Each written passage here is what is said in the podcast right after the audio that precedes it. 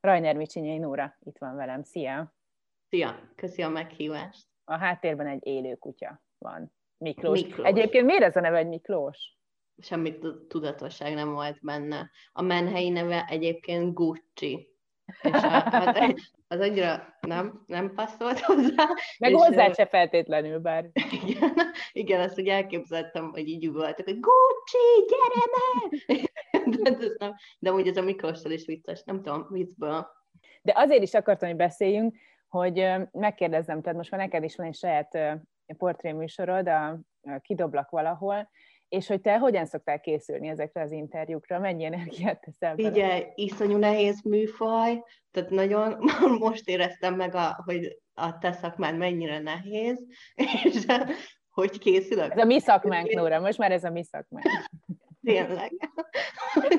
Egyébként úgy, hogy nagyon sok interjút megnézek, de egyébként ez igaz. Úgy, akiket ismertem, tehát az Áronékat, meg a Tomi, meg a Peti, tehát hogy megnéztem nagyon sok interjút, hogy hogy szoktak reagálni, meg mi az a, az ilyen legbugyutább kérdés, ami megtalálja őket, és akkor azokat beleteszem. De akkor ez tényleg úgy készül, hogy te kérdésekkel készülsz, csak tehát nem egy megírt jelenetet látunk? Ez egy megírt jelenet. Ezt fullosan megírom. Aha, tehát előtte felkészülsz, hogy mely kérdéseket érdemes beleírni, és az ő szövegüket is te írod meg. Tehát viszonylag kevés igen. benne az improvizáció. Viszonylag igen, de hát azért a forgatáson mindig jön valami sokkal jobb ötlet, meg beszólás. Ja. Jó, ez egy nagyon jó dolog, és azon gondolkodtam, hogy ez az egész Magyarország kedvenc tévéje, ez mennyire karantén tünet, vagy nem tudom, hát... Magyarország kedvenc műsora. Mindig erre, Magyarország kedvenc műsora, igen. Lehetne De tévéje is, érted? A, a másik műsor címötlet az volt, hogy a legjobb műsor a tévében. Csak az azért nem, mert nem vagytok tévében tulajdonképpen. Na jó, de hogy ez egy karantén tünet?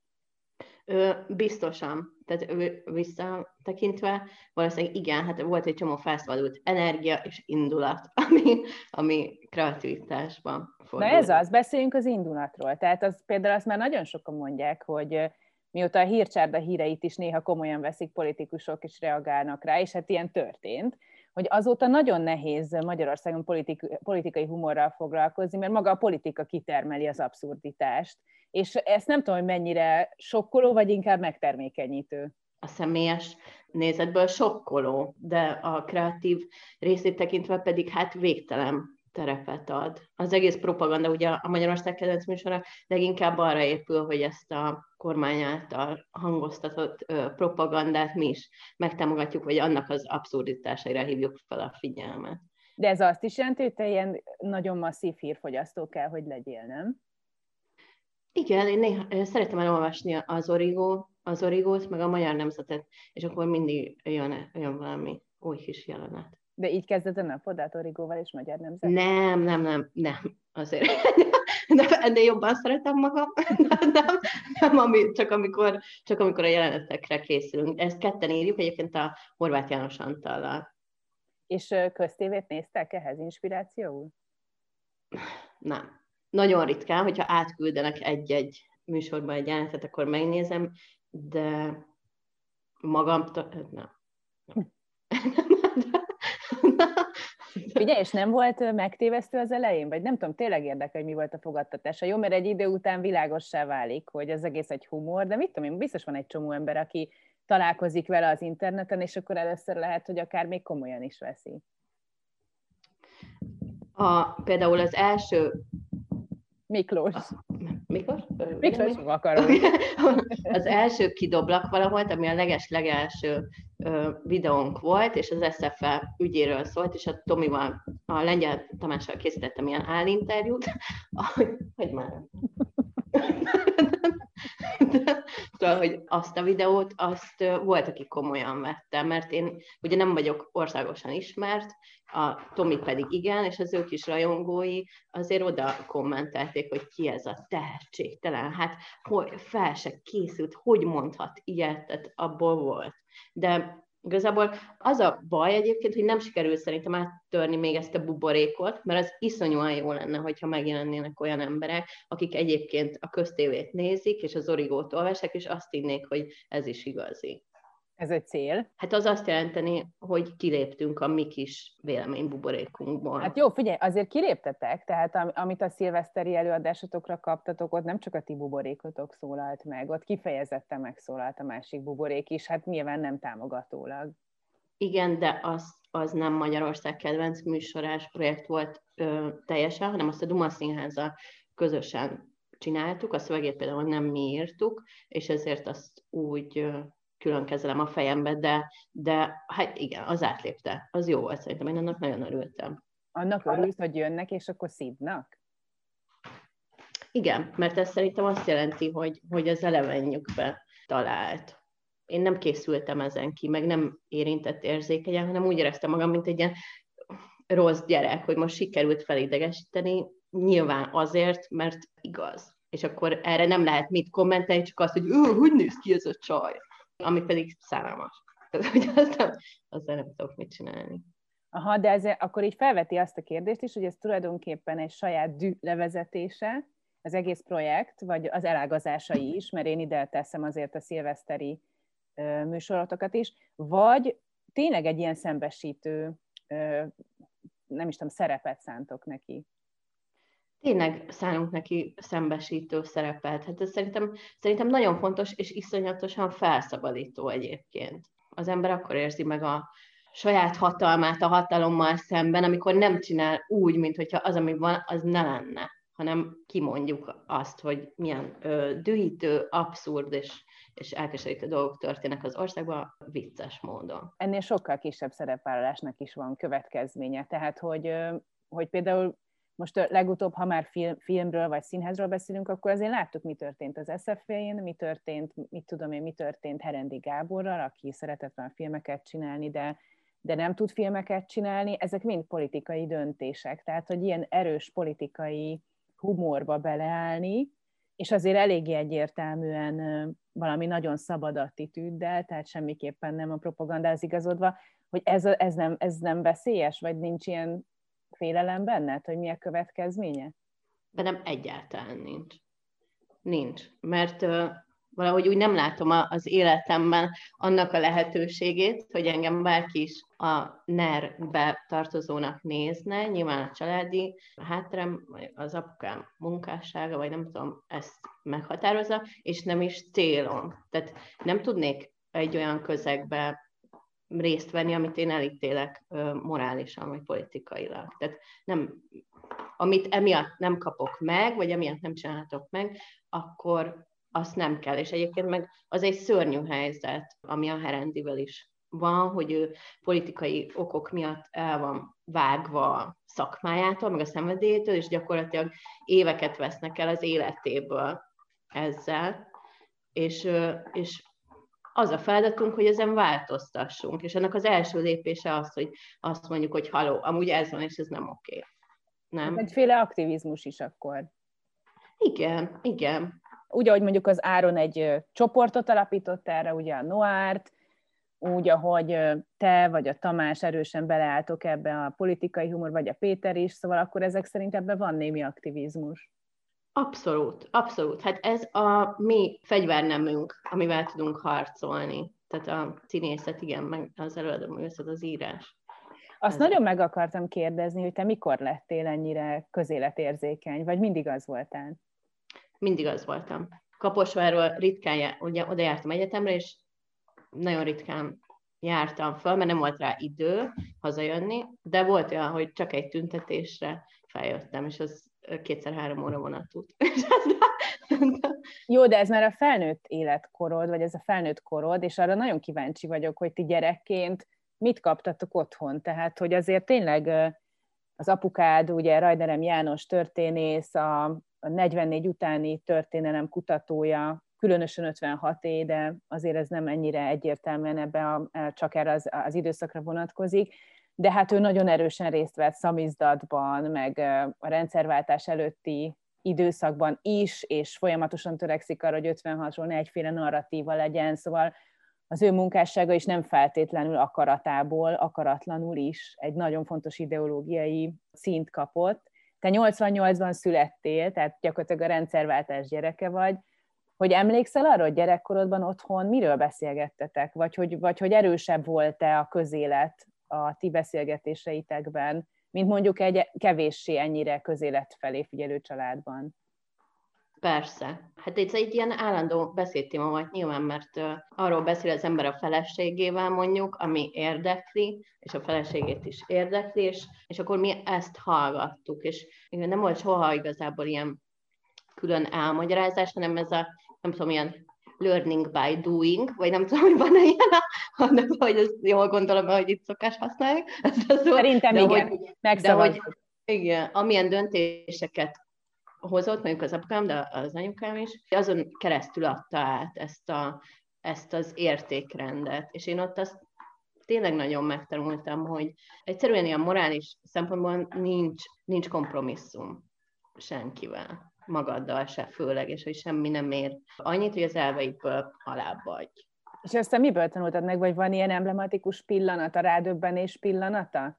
Mert, mert mondjuk az én életemben van, és pedig nem voltam ennyire közéleti családban, mint te. Biztos van egy pillanat, akár egy iskolai kérdés, ugye az AKG-ba jártál, és akkor tájt merülhetett ez föl, egy iskolai kérdés, hogy ki mellé állsz, vagy kiállsz-e, vagy akár az apukád, vagy az anyukád egy döntése, amikor már kicsit felnőttbe hajló fejjel elgondolkodtál annak a döntésnek a, a, a létjogosultságán, és akkor jöttél rá esetleg, hogy hát igen, szóval néha a morál az, az mindent visz, vagy mindent üt.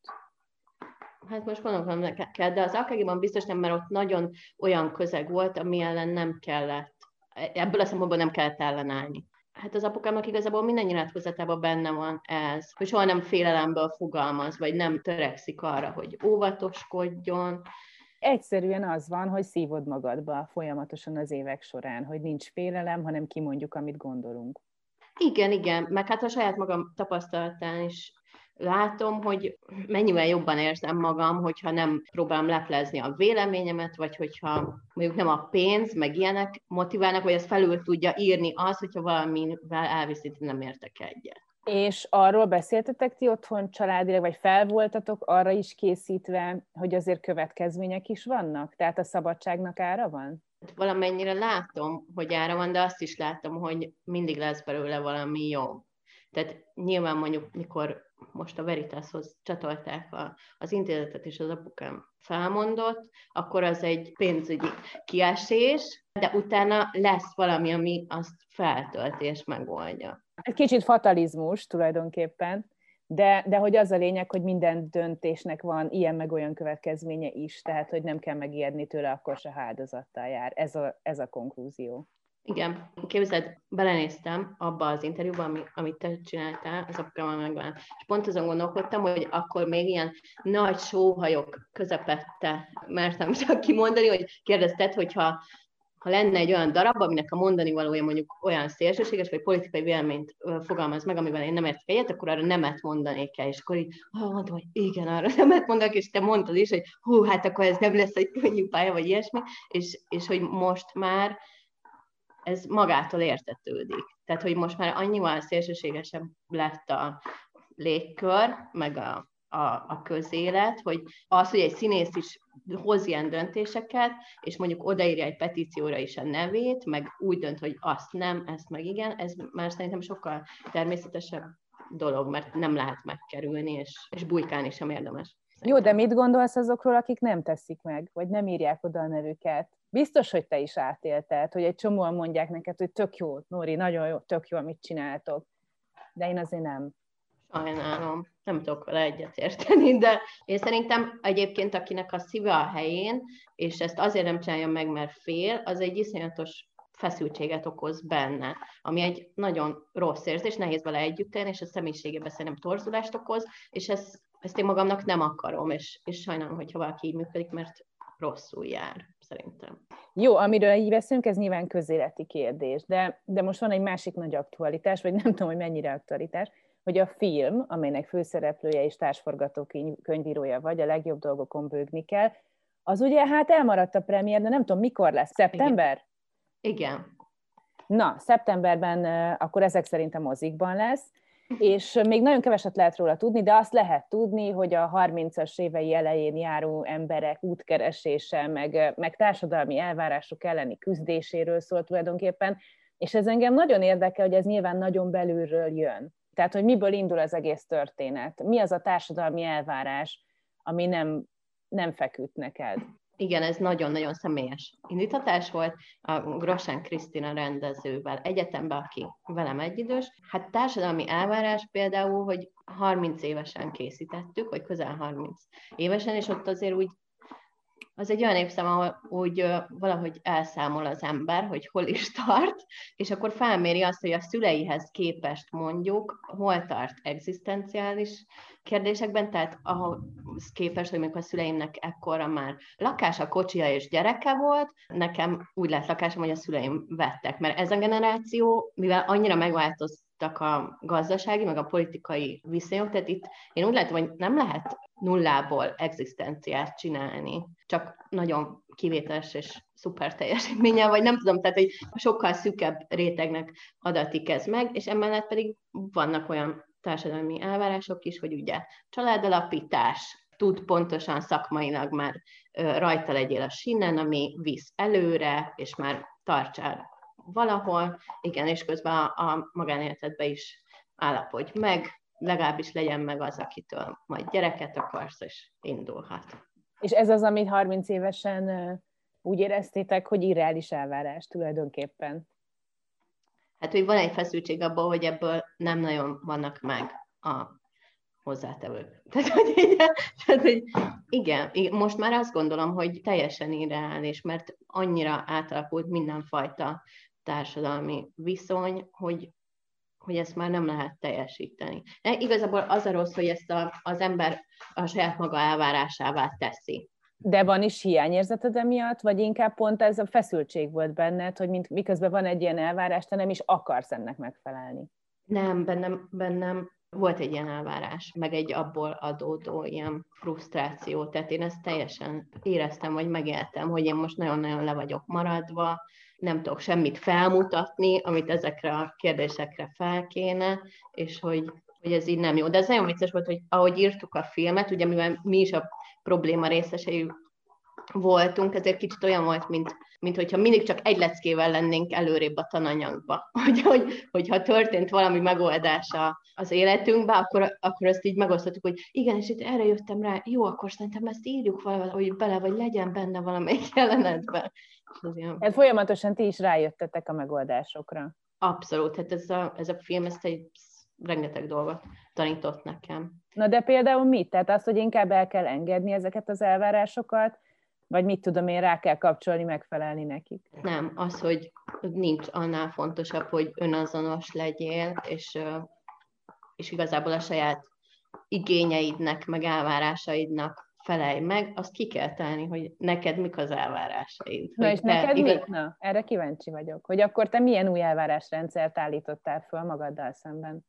Hát például azt, és ezt a film tanította meg, hogy igazából bármi lehet még. Tehát, hogy nincs az, hogy én most eldöntöttem 18 évesen, hogy színésznő vagyok, és akkor arról az útról nem térhetek le, ha esik ha fú, mint ahogy például a szüleim generációja, hanem igazából bármit ki lehet próbálni, amihez kedvem van, mert miért ne? Tehát, hogy azok a dolgok, amikkel saját magammal, magamat kötöm meg, azok hülyeségek. Egyrészt kötöd meg, másrészt te borzasztó szabadon kezeled a saját színészetedet, szóval nem tudom, hogy mik voltak a saját elvárásaid, amikor, amikor pályakezdőként elindultál ezen az úton, de tulajdonképpen szóval nincsen okot panaszra egyáltalán.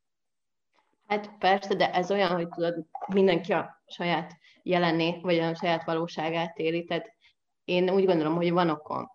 Mint, hogy, hogy, vagy hogy nyilván a, a teljesítményemet én nem úgy értékelem, ahogy a külvilág.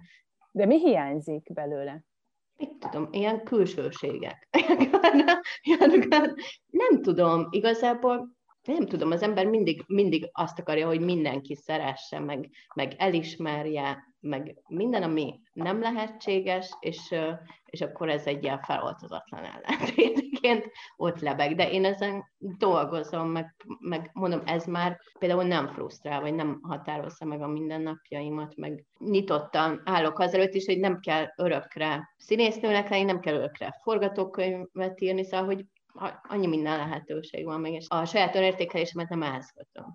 De közben el tudod képzelni, hogy ne ezzel foglalkozz? Tehát ne színész légy, vagy forgatókönyvíró, tehát mondjuk ezen a szakmán belül maradj? Bármi lehet még. Hát mi van, hogyha egyszer csak azt mondom, hogy köszönöm szépen, nekem ennyi elég volt. Inkább azt mondom, hogy azt már nem tudom el fog elképzelni, hogy csak ez, vagy csak az legyek. Jó, biztos, hogyha azt mondják, hogy soha többet nem játszatok semmiben, akkor iszonyúan hiányozna. Biztos, persze igen, abban a pillanatban, ahogy nem lehet valamit csinálni, az abban a pillanatban elkezd hiányozni. De te valahogy így is vágtál bele, nem? Szóval te nem, hát ahogy elmondod, hogy te a Sputnikba vágytál, te ott akartál ö, színész lenni, hát az eleve azt üzeni, hogy nem egy kötöttség. Például emlékszem egy előadásotokra, ültünk kint a Jurányi udvarán, és Aha. azt néztük, hogy egy ilyen csótányinvázióról szólt a történet, lakók, lakógyűlés, mindenféle volt benne, és különböző termekben játszódott a ház különböző emeletein, különböző termekben, kintben, mindenhol. Tehát egy ilyen abszolút szokatlan színház volt, mert hiszen nem egy színpad meg a nézők voltak, hanem körülöttünk az egész, a játék tere volt. És ez ugye annyira szabad, hogy aki ezt akarja csinálni, már pedig te választottad, hogy ezt csinálod, az pontosan tudja, hogy nem fog beleférni a, a skatujákba, nem?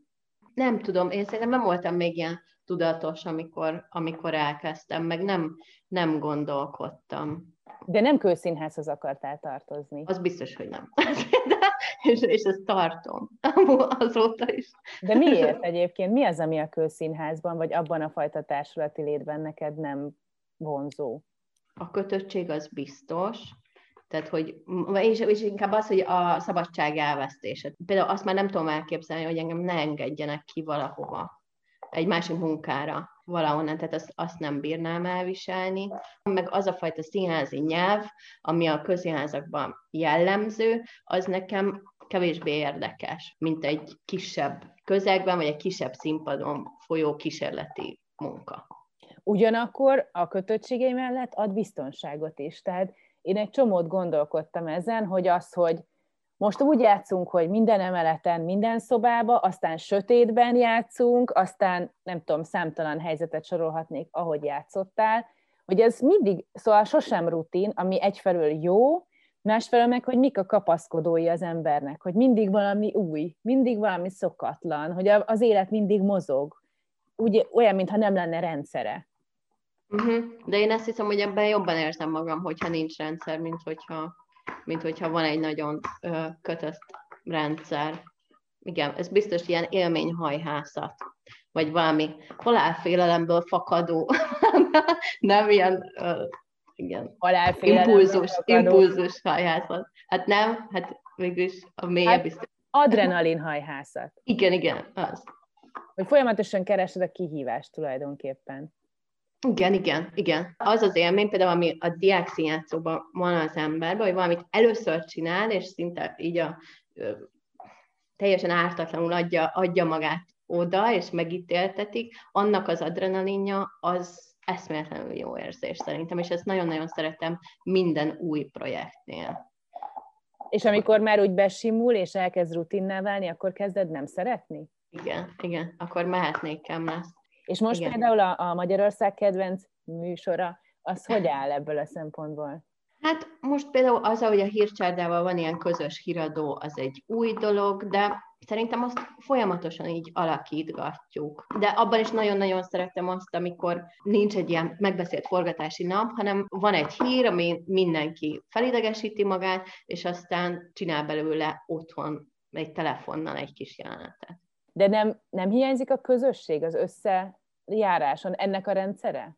A forgatásban? Nem, úgy általában, tudod? Ja, de hogy nem, hát az most nagyon-nagyon hiányzik amúgy is, de, de, de a szabadúszósággal mindig egy új közösség része lesz és azért ez a színházi szakma olyan, hogy mivel nagyon intim dolgokat tudnak meg egymásról emberek a munka által ezek ilyen rövid idő alatt intenzívé váló kapcsolatok, és az, azt a részét is nagyon szeretem. Tehát ez nem olyan, hogy a szabadúszó vagyok, tehát csak erre a projektre vagyunk, akkor szia, hello, ez ilyen semmi kapcsolat, hanem pont, hogy több embert ismerek meg, és több nagy egymásra találásnak lehet lehetősége szerintem. Ez jó, én szabadúszóként meg mindig azt érzem, hogy olyan jó lenne néha egy közösséghez tartozni. Szóval egyféle ilyen identitásként, hogy ennek a közösségnek a része vagyok. És tulajdonképpen ezt keresem, hogy ezek szerint neked ilyen ha. hiányod nincs, hanem egy-egy kapcsolódást tud elmélyülni, és te meg az a típus vagy, aki ezt szereti, hogy megy és kalandozik.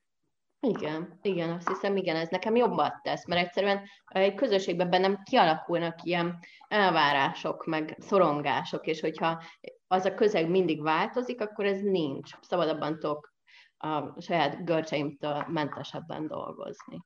Van néhány ilyen nagy találkozásod, majd párról szeretnénk beszélni, az egyik például Ráskó Eszterrel, Igen. és elkezdtetek együtt ökörködni gyakorlatilag.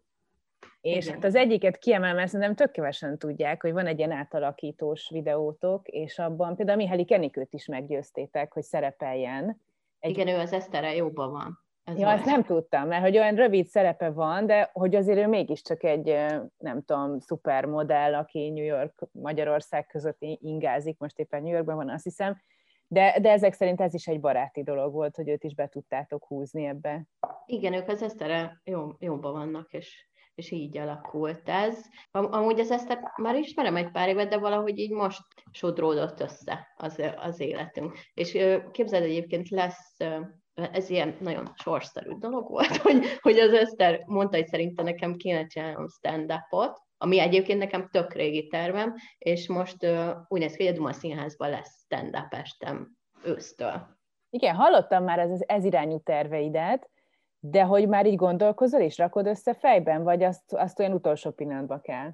Nem, nem utolsó pillanatban, ezt júniustól kezdjük. Hát én gondolkodom rajta, hogy mi hát nyilván ilyen, tehát ez a, a 30 éves lét, az biztos, hogy benne lesz, és biztos, hogy lesz közéleti vonatkozása is. Még, még nincs meg pontosan, hogy, hogy, mi, hogy, hogy mit.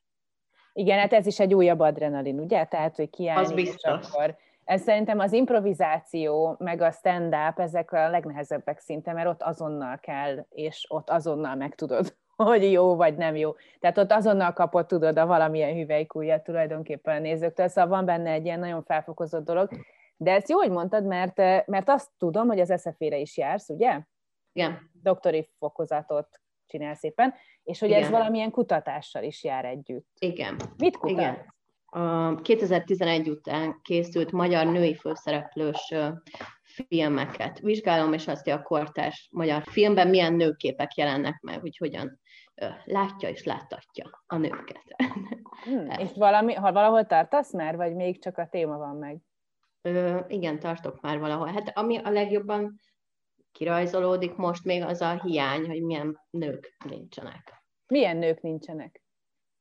Hát főszereplők között nincsenek az LMBTQ emberek közösségéből való nők, nincsenek nagyon, vagy csak elvétve vezetőbeosztású nők, olyan nők, akiknek ne elsődleges célja magánéleti lenne, hanem mondjuk szakmai, kevesen vannak a szakmailag sikeres nők, tehát minden, amiért a feminizmus eszmerendszere harcol. Ez hiányzik a 2011 utáni magyar filmből? Hát igen, igen, vagy nagyon-nagyon ritka. Nagyon érdekes, mert közben meg a társadalomban egyre erősebb az erről való párbeszéd, és ezek szerint mégse tud úgy átszivárogni, hogy jól meg tudjon jelenni a filmek főszereplői között. Hát azért ennek szerintem vannak politikai vonatkozásai. Az ugye egy nagyon széles réteget ér el a film, és, és hát azért voltatlanul reprezentálja azt, ami a, a közéletben van szerintem.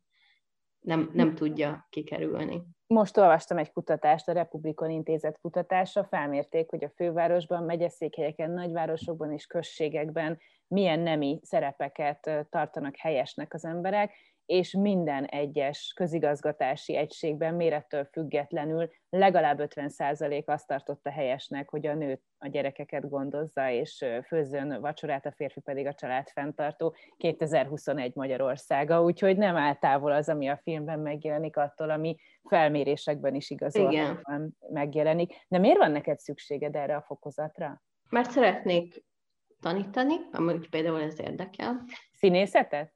Akár igen, de ezt még nem tudom pontosan. Meg vannak olyan terveim is, hogy én legalábbis a doktori tanulmányaim ideje alatt szeretnék elmenni külföldre, így húzamosabb ideig, amire ez ugye lehetőséget ad, ilyen Erasmus ösztöndíj formájában, meg, meg egyébként ennek egy ilyen financiális oka is volt, hogy állami ösztöndíjas vagyok, és hogy a szabadúszóság mellett ahhoz, hogy a szabadságom meglegyen, ahhoz nekem biztosíték volt, hogyha van egy ilyen alapfizetésem.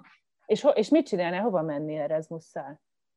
Gyakorlatilag bárhova. Nagyon-nagyon vágyom rá, hogy, hogy egy kicsit elszakadjak ettől a közektől, mert azért itt már egyre nehezebb levegőt venni. De angol vagy német nyelvterület, vagy francia? Angolul tudok csak, de a nyelvterület az mindegy, mert az emberek tudnak angolul. Azt remélem. Az anyukád nem német tanár? De, de én nem tudok. és, és ő Németországban is él. Ő hol él egyébként? Würzburgban. Az egy kisváros. És, egy... és miért ott él? Ott, ott tanít? Az ottani egyetemen tanít németet. És mész Igen. hozzá, vagy hát nagyon ritkán. nem Covid idő alatt, de hogy amúgy? Nagyon ritkán, összpott jönni inkább. Ez az egyetemi végzettség, ez mennyire áll összefüggésben azzal, hogy az ember olyan családból jön, ahol mindenkinek van ilyen-olyan egyetemi fokozata, hogy ez mennyire fontos egy családban. Igazából az lett benne fontos, hogy, hogy engem egy csomó ideig frusztrált az, hogy ugye minden iskolában mindenki ismerte a, az apámat, és, és ettől volt egy olyan alapvetés, egy ilyen megelőlegezett vélemény, hogy én nagyon okos vagyok, meg intelligens, és minden elméleti dolghoz nagyon értek, és és ezt én teljesen elutasítottam, ugye az sem véletlen azért, hogy színész lettem, de, de miután pedig már egy másik közegben voltam, nagyon elkezdett hiányozni azt, hogy használjam az agyamat jobban annál, mint ami, amit mondjuk ez a szakma megkíván. Mégis csak elkezdett hiányozni az, amit otthonról kaptam.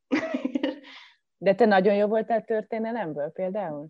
Nagyon, de azért voltam jó, mert a csodálatos történelemtanárunk, aki sajnos meghalt, Bíró Gábor, ő az első pártól ilyen kitüntetett figyelmet adott. És nagyon ilyen szarkasztikus humora volt, tehát végig oltogatott, csipkelődött, és én ezt nagyon szerettem, és a, ne, ehhez a képhez való megfelelésből voltam jó történelmben. És bocs, de te arra nem gondoltál, hogy történész legyél? Nem. Miért nem? nem értem. Mert, a, mert, a, mert az én ö, személyiségem azért ennél, tehát más a rezgés szám.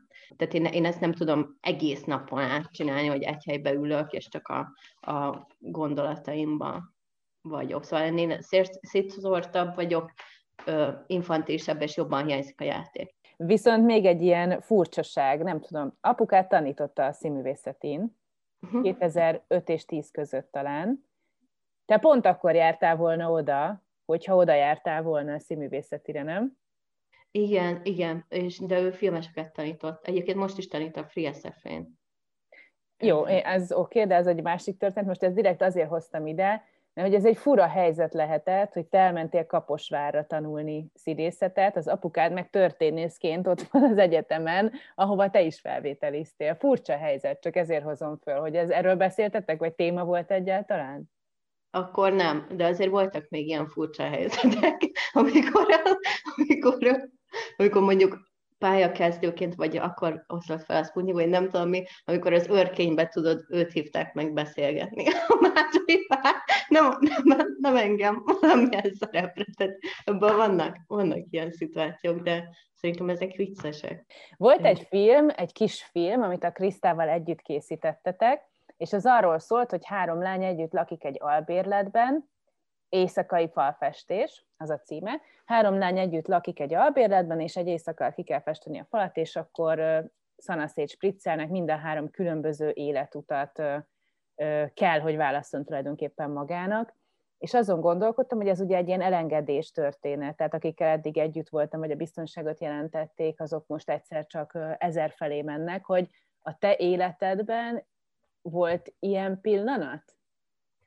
Abszolút, igen. Én már az érettség is, széthullást is megszenvedtem, vagy hogy nekem, nekem tehát hogy ez ilyen, ezek ilyen komoly krízist okoznak, és a Sputniknak a, Erre a gondoltam. Erre is, is ilyen volt. Tehát ez egy könyvben gyász folyamat volt, amíg azt, amíg azt feldolgoztam. De miért? Az alkotó közösség megszűnése miatt, vagy a személyes kapcsolatok miatt? Vagy az, az igazságtalansága miatt? Igen, ez így együtt. Az a pillanat az nagyon nehéz, amikor az ember, reali- még amikor megvan, realizálja azt, hogy ezt most elveszti, és hogy innentől nem lesz. Ez olyan, mint mikor megérzed azt, hogy, hogy valakivel, akivel nagyon közel voltatok, úristen, most már távol vagyunk. Egy beszélgetésben, egy semmilyen beszélgetésben. És ez egy nagyon drámai pillanat szerintem.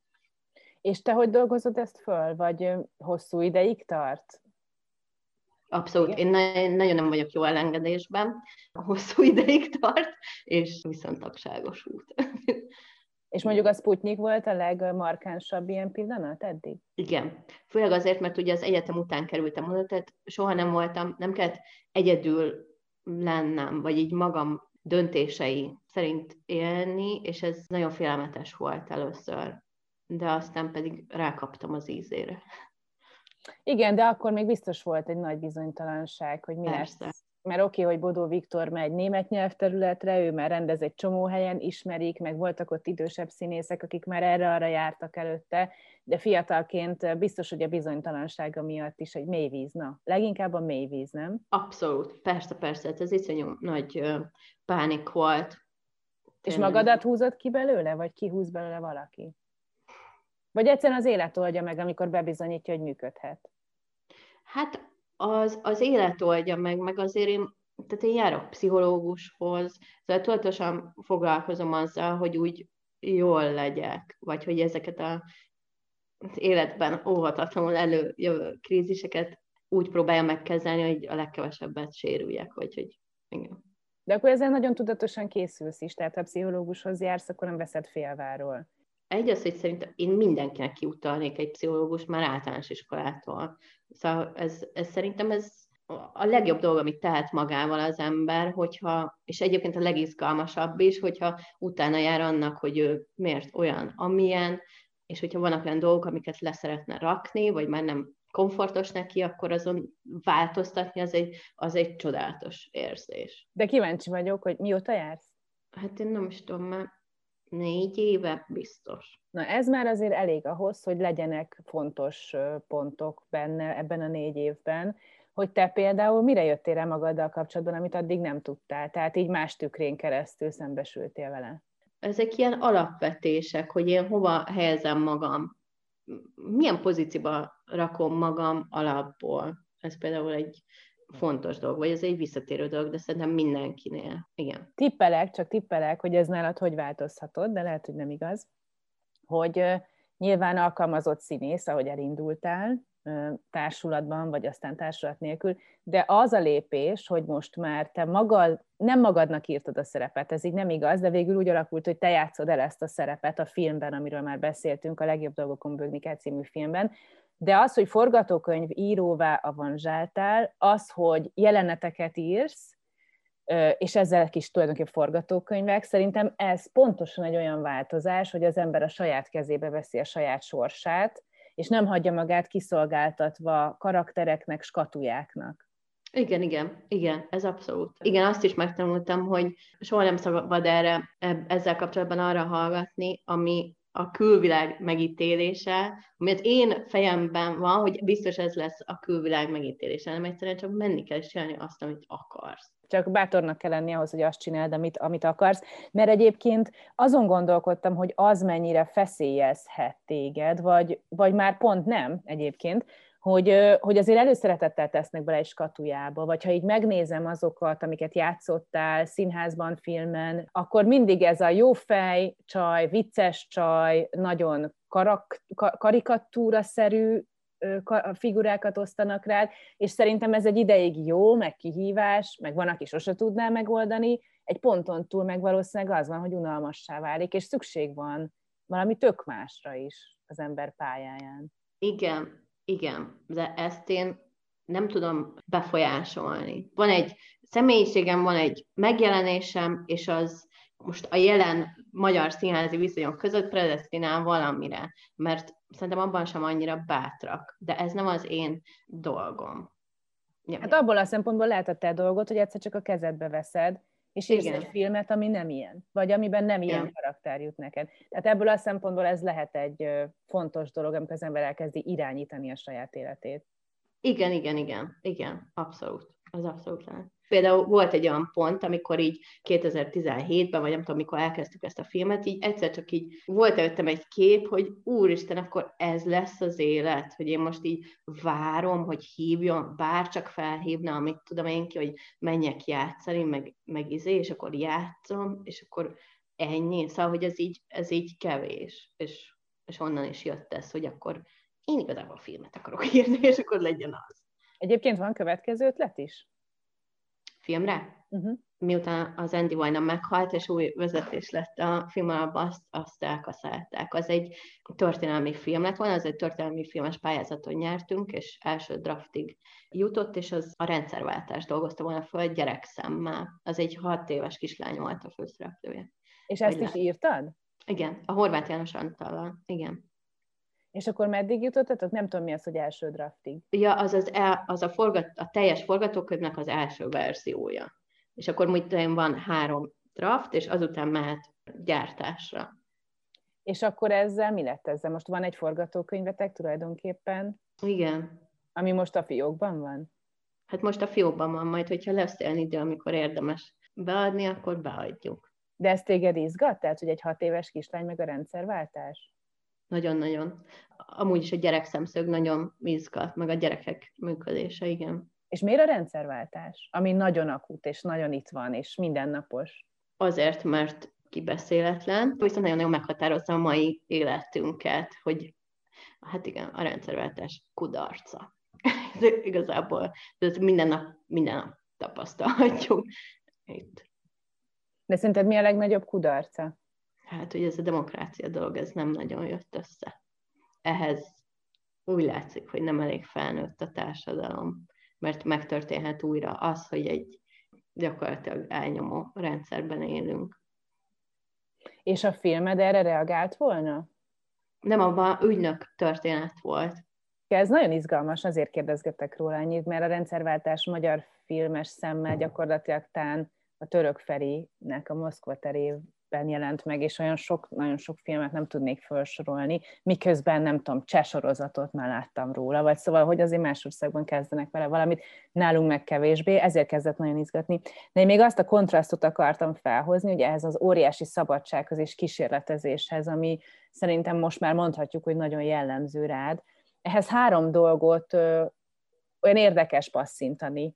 Az egyik, hogy azért Enyedi Ildikóval a testről és lélekről forgattál, ami nyilván egy nagyon klasszikus forgatás, szóval nem, vagy nem tudom, lehet, hogy tévedek, hogy mennyire tud kísérletező lenni, vagy, vagy mennyire tud annyira szabad lenni, ami neked a szabadságigényed. A másik, hogy a revizorral bementetek a Végszínházba, és, és ez egy nagy sikerű előadás volt a revizor. Most épp láttam, hogy meg lehet nézni online is. És a harmadik a sorozatok kérdése, hogy ezek mekkora szabadságot hagynak. Hogy én amúgy forgatni nagyon szeretek, tehát most az, hogy a társadalmi létkötöttségét nem bírom, az nem azt jelenti, hogy én ezt imádnám a 12 órás forgatás minden percét, mert az valahogy iszonyatosan izgat az egész nek a dinamikája, hogy mennyivel jobban csapatjáték, és igazából mennyire pici rész szól a színészről. Tehát a, a világosító ugyanannyi. Tehát, hogy a, a munkánk ugyanannyit ér, és a film szempontjából ugyanannyit tesz hozzá. Ez a csapatjáték, igen. Sokkal jobban, mint a színház. Nagyon jó volt az én Ildikóval a forgatás, szóval nagyon szerettem. A revizor a Víg Színházban? A revizor a Víg Színházban az is nagyon jó volt, de én azt hiszem, hogy ilyen klasszikus Víg Színházi darabokban nem voltam benne, mert amúgy utána még játszottam a Mohácsi János darabjában, meg Kovács Dani darabjában, de hát velük játszottam már, a, vagy dolgoztam már a Vix Színházon kívül is, és ugyanolyan volt. Uh-huh. Tehát ott az jobb volt az infrastruktúra. Arra emlékszem, hogy amikor elkezdtük játszani, akkor ahhoz képest, hogy a Jurányiban játszottam, így olyan élmény volt, mint egy ilyen koncert hogy ilyen, úristen, itt ott egy röhögés a Vix amikor mindenki egyszerre felröhög, azért máshogy hat, mint... Hát meg máshogy is kell ott beszélni, nem? Ez egy színházban biztos, hogy máshogy kell. Igen, ennek nem én vagyok a szakértője. Azt is elmondhatjuk. Nem, nem ezért kérdeztem, tényleg nem, csak úgy elképzelem, hogy a pici térből a nagy térbe, hát ott az biztos, hogy az másféle játékot igényel. Szerintem ott na, több éves rutin kell, hogy ezt be tud lőni teljesen egy ilyen nagy színpadon. Még így a vége felé, te emlékszel az első mondatra, amit kimondtál színpadon? arra sem emlékszem, hogy mikor voltam először színpadon. De, de, de, de, de, hogy mire, mire gondolsz a, a egy szóra? Az is lehet. Fogalmas. Az első, tudod, az első nagy élmény, amikor megcsap a, megcsap a színjátszás szele, vagy ez most jó kis képzavar, de amikor úgy érzed, hogy elköteleződsz. Az biztos, hogy még az AKG-ban volt, de fogalmam sincs, hogy mi volt ez a mondat. Csak az érzésre emlékszem. Amikor először kiléptél, vagy? Inkább amikor először lejöttem a színpadon, mert az olyan, hogy fogalmas sincs, hogy mi történt. Annyira tudod, annyira viszi az agyadat az adrenalin. És erre emlékszem, amikor lejöttél, és akkor érezted, hogy wow, igen, ez valami igen. másik lelki állapot? Igen, igen, igen. Ezt érezted azóta? Igen, igen, van, amikor igen. Ez jó, ez függ, függ attól, hogy hogy sikerült éppen az, amiben szerepeltél? Igen, meg hogy mennyire új, hogy mennyire van tétje számomra, mennyire tudok benne laza lenni, de például a forgatókönyvírással kapcsolatban is éreztem. Sőt, amikor a forgatókönyvünket, a legjobb dolgokon bőgniket pitcheltük, akkor ugyanazt éreztem. Hogy meg kellett felelni. Jó, hát ugye most említetted, hogy van a stand-up, a ilyen kihívás, de volt egy félmondatod, ezt talán ott mond, talán friss húsos podcastban mondtad, hogy rendezni is szeretnél? Ez csak ilyen távlati. De ez szerint van ilyen terved? Igen, érdekel nagyon. De tök szívesen kipróbálnám, meg megtanulnám. Igen. Hát jó, igen, ez az, amit mondtál, hogy még bármi történhet. Igen. Például az is, hogy Miklós megnyugszik a beszélgetésünk végén. Legvégére. nem tudom, mit csinál, de, de végig csontokkal játszott, vagy nem tudom, valami ilyesmit csinált. Ilyen csontokat tudtam, tudtam, csonthangokat hallottam. mindegy, mindegy, jó fej volt, remélem, hogy téged nem zavart, engem nem zavart. Köszönöm Jó. szépen, hogy beszélgettünk. Én is köszönöm.